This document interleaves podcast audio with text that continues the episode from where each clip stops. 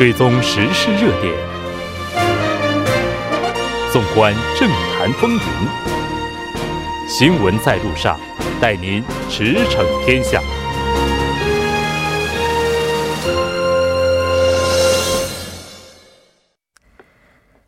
新闻在路上，欢迎回来。那我们将继续带您驰骋天下。这里是正在为您直播的 TBS EFM 调频一零点三新闻在路上。在我们第三部节目开始之前呢，先为您来预告两则公告。多情多彩 TBS 广播台庆二十九周年纪念公演活动，那将于本月十一日晚间六点到八点钟，在位于弘毅大学步行街 Plaza Stage 舞台广场呢举行，地点是位于地铁弘毅大学站九号出口附近。那这次公演的主题就是多情多彩，也是由来自 TBS 热门栏目那来这个我们的热门栏目的主播来共同主持的。那整个节目是以英文以及中文双语的形式来进行。届时我们看到 A.C.E. Trimlut 以及 Pentit，那当然包括 Nata 等等 K-pop 强大阵容都会来给大家奉上精彩的演出。我们也希望大家。能够来到多情多彩音乐庆典的现场，再次提醒大家，演出的时间是在下周二六月十一日晚间，从从六点到八点。那当然，另外一则公告是台庆二十日。九周年新闻在路上，我们的特别节目。那在本月时事讨论会的四期节目当中，将为大家带来在韩外国人民生篇。六月七号，外国人义务义务加入国民健康保险制度是否合理？六月十四日是外国人永久居住权制度频繁变更，问题根源在哪里？六月二十一日，外国人家庭儿童福利现住所基本权何以保障？六月二十八日，外籍务工雇佣许可制度不断引发争论，废止或是保留。当然，我们的实时讨论会也那期待大家的参与，也希望大家能够和我们来共同探讨这些问题。在接下来的半个小时当中呢，将为您带来此时此刻主要新闻、科技新视野以及环球连线。广告过后马上回来。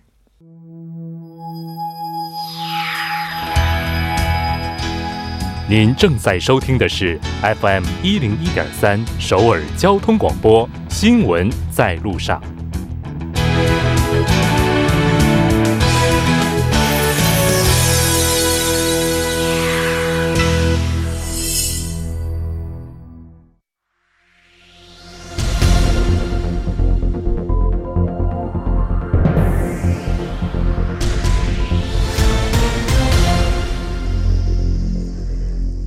此时此刻，主要新闻。接下来把时间交给新闻播报员司空宽叔，我们稍后再见。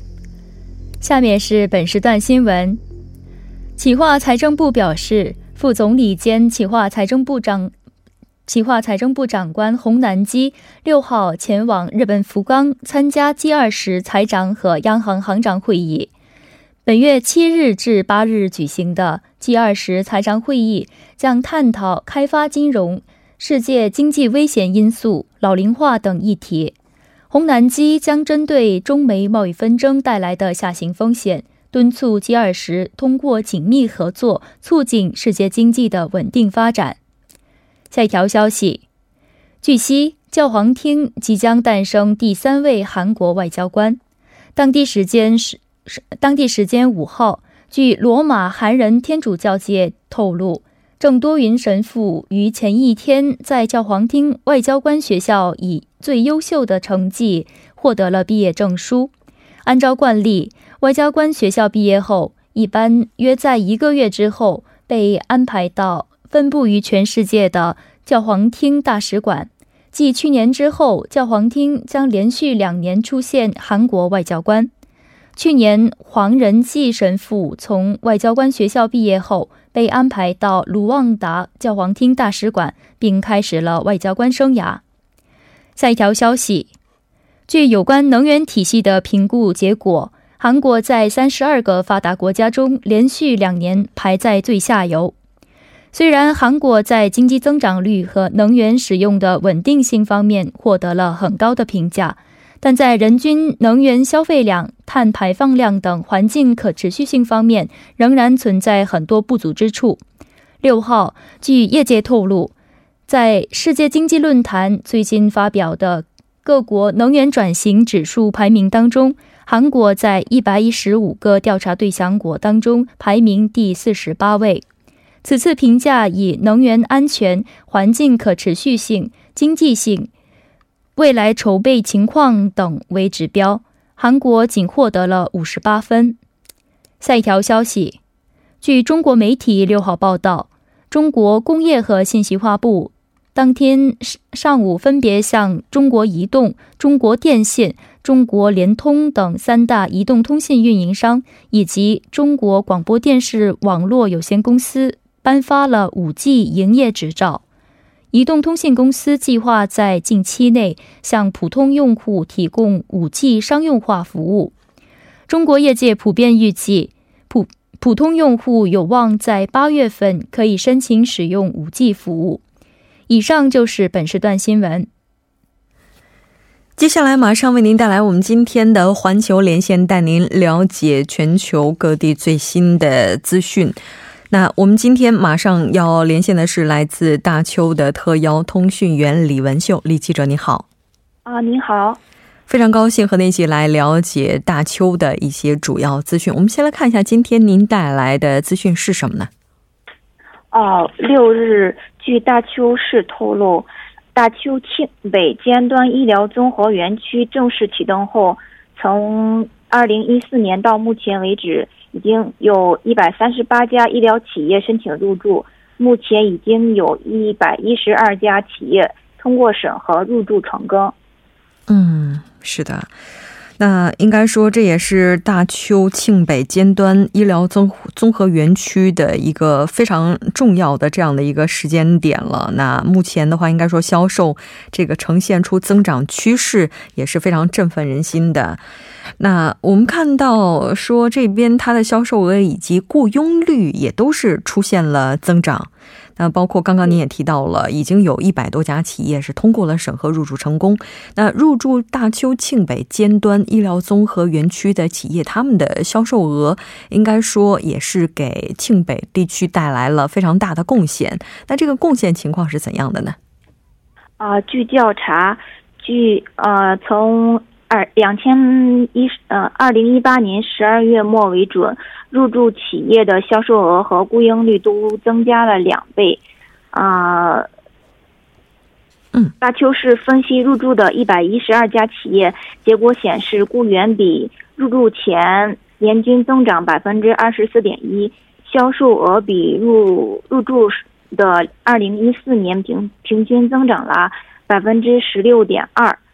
嗯，入驻完成的一百一一百一十二家企业的雇员，从二二零一五年的一千零四十一人增加到二零一八年的一千九十一千九百八十七人，增加了九百四十六人。嗯，雇佣率增长为百分之二十四点一，为庆北地区创造工作岗位，嗯，做出了巨大的贡献。嗯，是的。那这些入驻企业他们的海外出口业绩怎么样呢？嗯，特别入驻尖端医疗综合园区，也通过入驻后进行呃研究项目开发，然后参加呃国内国内外嗯的医疗展会，通过国内外企业共同经营二十二家公司。共同创造了四百四十一万美元的出口业绩。嗯，是的。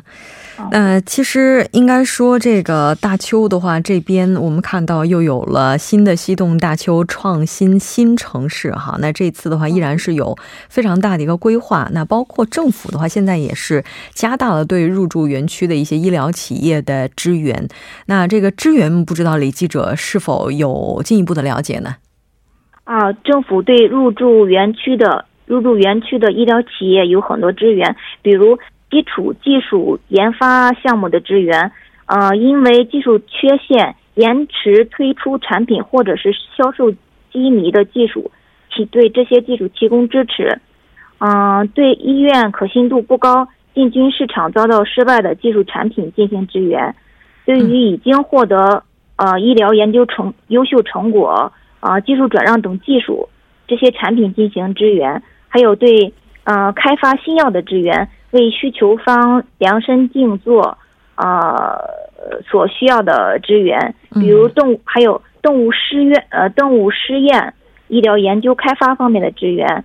嗯，在，新药，嗯，您请讲医。疗，嗯，啊、在新药、医疗仪器孵化过程中所需的产业技术空白和呃嗯的技术进行支援，嗯、还有处于开发呃开发阶段的新药、医疗仪器以及呃医呃医疗仪器的共同研究，并且治疗呃支援新药及医疗仪器开发过程中所需求的产业学研短期分析及评价技术。是的。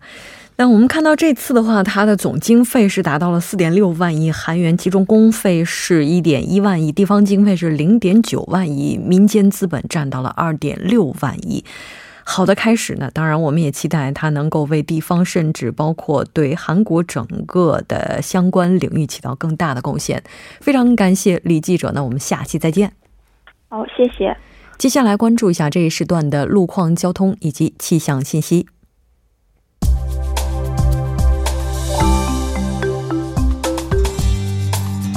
晚间七点十二分，依然受程琛为您带来这一时段的路况和天气播报。我们先来关注一则交通临时管制的通告，在东部干线公路义政府至圣水大桥方向，月桂一桥、月灵桥以及中浪桥附近路段，圣水大桥至义政府方向，城东分岔口、中浪桥、月灵桥、月桂一桥这几条路段将会进行安装隔离设备的施工作业。受施工影响，单方向的三个车道中的一个车道正在进行部分时段的交通管制。具体的管制时间是五月八日到六月十三日，每天的早九点至下午五点为止。好，我们继续来跟进一下目前发生在路面上的事故路况。第一条消息来自国会大路永登浦区厅十字路口至永登浦警察局十字路口方向。那在十五分钟之前呢，发生在该路段的交通事故，目前已经得到了及时的处理，路面恢复正常通行。好，下一则路况来自奥林匹克大路河南方向蚌花大桥至嘉阳大桥这一路段。那在十五分钟之前发生在该路段四车道上的追尾事故，目前呢已经得到了完善的处理，四车道恢复正常通行。好，我们再来看一下城市天气预报：首尔中到大雨，十八度到二十四度。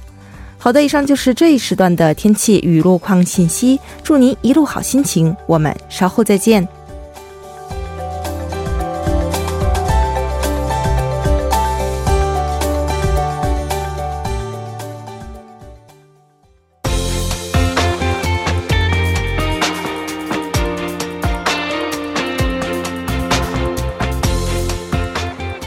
技新视野和您一起来分享最前沿的科技动态。接下来马上要请出我们今天的特邀嘉宾，来自大田大学韩医科学的博士后李松。李博士，你好。啊，你好，主持人好，听众朋友们大家好。非常高兴和您一起来了解咱们本周的科技新视野。先来看一下今天您带来这个主题是什么呢？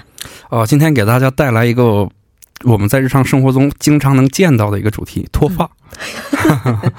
这收音机前的听众朋友不知道是不是有被戳到，反正我觉得我好像被戳到了。这感觉就是每天就是洗澡的时候，就这头发哈、就每天不掉一点儿，就觉得今天好像没洗头一样。啊，是这样的，这 个每天人掉头发，这属于正常现象哈。每天掉一百根左右呢，属于正常现象。天哪，掉一百根也是正常的。对那问题是掉了之后它要长不回来怎么办？那可不就脱发了？对，长不回来的时候呢，我们就会发现我们的头发越来越稀疏。用了这个词儿真好，稀疏，就 没没说另外一个合己那个字儿哈。那当然，这我还专门看了一下，就说这个全球脱发的人口比我们想象当中要多得多。这一八年的有一个数据啊，说全球脱发人口是达到了二十亿，哎，这基本上占到全球人口大概三分之一了哦，应该是这样。但是呢，其实呢，它是一个非常自然的一个衰老的过程。啊。那也就是说，上了年纪的人占全球总人口的三分之一，是这意思吗？主要呢，就是说我们所说的脱发呢，是在它不应该脱发的时候啊脱发，这个呢属于他的病态的一个脱发。哎，我还看到就是跟脱发有关的一个话题，说现在九五后都已经开始感叹脱发了。那九五后的话，他现在才二十多岁啊。九五后的话，我们算一下，他应该是二十四或者嗯二十五左右，对吧？对，哦，那经常呢是怎么算呢？这个东洋医学把这个男子跟女子呢拿这个七和八来这个划分。啊，七和八这是怎么划分呢？哦，就是什么呢？《黄帝内经》啊，《上古天真论》说过，嗯说过什么呢？这个女子二八，那是什么？以七为单位，四七二十八。嗯男子是什么？三十二，以八为单位，是什么呢？肾气实，嗯，发长及。我这有点算不过来。就简单来讲嘛，就是说这个男性的话，他一般是男性的话，三十二岁的时候，他头发应该最浓密、最长、最黑的时候。啊，就三十二岁的时候，应该是发量最最优秀的时候，对，就是包括这个发质，对，女子是多少？二十八。四七二十八都都是乘以四，对，乘以四，七为单位，八为单位，嗯，然后都乘以四，对，从七岁、十四、二十一、二十八这么女子算。四七。我为什么觉得自己二十一岁的时候乘以三的时候头发最多呢？所以就是说，哦、现在的压力呢比较大，嗯有可能去就是大家可能不爱接受这个问题，早衰。啊，早衰。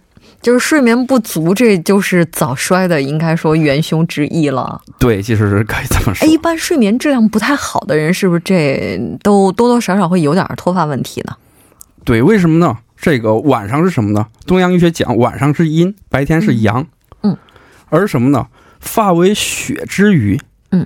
阴血，血呢也属于阴，嗯所以呢，晚上的时候是什么呢？阳在外边守着，阴要进去休息。嗯但是我们不睡觉是什么？阴还在外边，嗯，所以呢，就是我们去耗这个真阴，所以导致脱发。东洋医学是这么解释的简单来讲，就是晚上不好好睡觉就掉头发。啊。对，这个比较通俗，大家 就是说写一张纸，就是贴哪儿是晚上不睡觉容易脱发，就是这样。那如果考虑到全球脱发人口的话，这什么时候要是能把脱发这个问题给克服了、给解决的话，这绝对是对人类的一大贡献哈。那今天带来这主题的话，那跟科研方面说是取得了什么进展吗？啊，对，今天呢，其实是带来韩国研究财团的一个科研成果。在今年初的时候呢，英国皮肤学杂志这个期刊呢收录了一篇韩国研究财团旗下这个延世大学称宗葛教授的一篇这个学术论文。嗯，讲讲的是什么呢？讲拿这个毛乳头细胞，嗯，去治疗脱发。啥毛？乳头啊，对，毛乳头细胞。先普及一下什么叫毛乳头细胞，对吧？嗯，是毛发呢露出的这个皮肤表面的这部分叫什么？叫毛干。嗯，而处于毛囊内部，这个叫什么？毛根。嗯，而毛根下端有一个像洋葱头一样的这个膨胀体，叫毛球。啊，毛球。对而毛乳头呢是什么？毛球基底部内凹陷的一个部分。嗯，就是那个咱们头发根儿，就是毛囊最里边那个毛头下边，就是出来的一个像洋葱头这个膨胀的，就是它里边这个底下这个部分对，这个凹陷的这个部分。凹陷的那个部分。对对对。还专门找了一张图啊，，对呀、如果大家能看到这个图呢，还是比较生动的。就是大家可以在网上搜毛乳 毛乳头头，然后就可以看到，就是啊还是非常直观的，就最最下面的这个凹陷。对对对，哎，以前您要不说的话，还真是以为它就只是一囊，就没有想到它还有一个凹陷哈。，对，那找到这个，它能治疗脱发，怎么治疗呢？之前呢，就是毛乳头细胞呢，在这个实验室或者我们开发或者增殖培养的时候呢，非常不便。嗯，但是这个延世大学程宗葛教授研究团队呢是什么？在百分之二浓度下的其实是低氧，对吧？嗯，我们空气是什么？百分之二十一左右的氧，而现在是什么？百分之二。就低氧环境下对它低进行培养。氧环境下培养出了这个毛乳头细胞。哦，拿毛乳头细胞治疗这个脱发，嗯应该是什么呢？是注射或者是什么移植？哦，是从根源上改变这个，不像我们目前治疗头发是什么？我们去种一点儿头发，对吧？大家说，但是这个种头发就植发嘛，它也是用自己的头发，比如说你这个有可能要地方去支援中央的这种。对这种这种植发形式，但是这个用毛乳头细胞来植的话，那你这个嗯毛乳头细胞，你的这个材就是我们我们叫什么呀？就是移植的时候，嗯你还是要使用自己的这个细胞吧？我嘛，我们那是什么？刚才说为什么是重大的科研成果呢？是之前不太好培养这个细胞，啊大批量没法生产，嗯但是现在呢，什么？我非常容易的可以去产生它，哦并且呢移植上去。移植上去是什么呢？它在低氧浓度下，这个我们我们培养的它，嗯，它呢就是有一个活性的氧分子起了一个信号传递中中间媒介的一个作用。嗯因此呢，这个生长因子呢具有让毛发快速生长的一个功能。嗯，所以从根源上，我们不去，就是说把我们的头发就是 均匀的分布的把它植发植到哪儿，而是嗯，它自身呢就可以再次生长，焕发第二次青春。这种呃简单来讲，就是你把那个细胞就是植到头上之后的话，它在自己头上的时候，然后也可以进行自身的这个，就是它的进进一步的这个生长，然后啊还有就是，呃，就是细胞，我能说繁殖吗？还是分裂？哦，应该是分裂，分裂但是我们外部就是说培养它，啊，是这么讲对。就是植植完之后，就在头皮上，然后也可以进行培养吗？嗯，头皮上暂时呢应该不是培养，应该是从外部去啊，移植到他这个头皮上。我明白了，因为之前就是就是因为工作的关系哈，就嗯。做这个医疗方面的翻译的时候，就是啊做过植发。其实当时的话，我记得医生就提到过说，现在有一个非常大的难题，就是说在植发的时候，一般要用自己的头发去进行对种植，然后但是植的时候呢，就属于因为你植完的话，嗯并不意味着说你就能把它给种牢了，它其实还会掉。它还会掉的。但是掉了之后，它你再植的话，那你总体的这个发量还它其实还是在减少的。对，总体的发量还是在减少。哦，那你如果再植第二次的话，还要从其他的地方，然后再去这个把它给呃切出来，或者说把它给拔出来，不，或者说用这种方式给它给它移植出来，然后你再重新的进行植发的话，那它从总量上是在不断减少。但是如果要是可以用外部的器皿来培养的话，就是说你从你的头上可能只需要去移植大概很小的一部分，但是就能培养一大片，然后可以让整个头发的发量从总体上总体上增增加。哦，是这样的。嗯我们植发呢，其实是治标不治本的，它只是在短期内让你这个头发呢比较就是平均的、比较均匀的这个分布。嗯但是它其实就是一个均匀啊分布。对，如果你要说我拿植发来治疗头发，它不它不是这样的，其实是哦啊。另外还有什么呢？拿这个药涂抹的这种过程，哦，对对，药涂抹是什么呢？我们头皮呢，当然这个吸收也是一个问题，嗯，所以涂抹这种有可能还会让这个毛囊堵，哦，堵塞毛孔。对对对，所以呢，目前这种说涂抹方面的药的这方面的研究，说治疗脱发并不是太理想，其实。啊、啊、或者说它这个还有可能会适得其反也有这种患者，当然啊，啊，就是堵塞毛孔之后，然后引起毛囊内部病变，完了之后脱掉。哦，这个说的好恐怖，啊，好像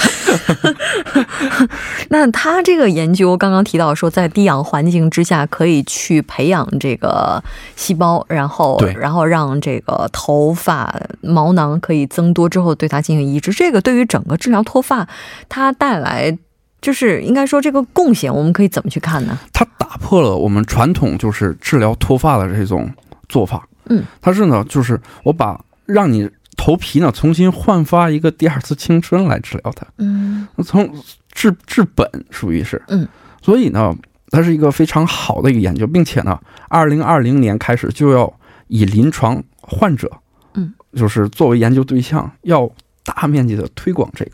嗯，所以呢，就是大家今天可能听了这个科技新视野，觉得离我们很远，但是没准呢，您明年在哪儿呢？您就是这个我们这个研究对象，有可能是这样。啊，就从明年开始就有可能就直接商用化临床了，对，在韩国就要推行了，从明年开始，对对，明年开始已经确定了。对，已经确定了。哦呦天哪，这简直就是脱发者的福音对，真的是福音哦，哎，不知道这个费用方面现在有没有一个大概的预测呢？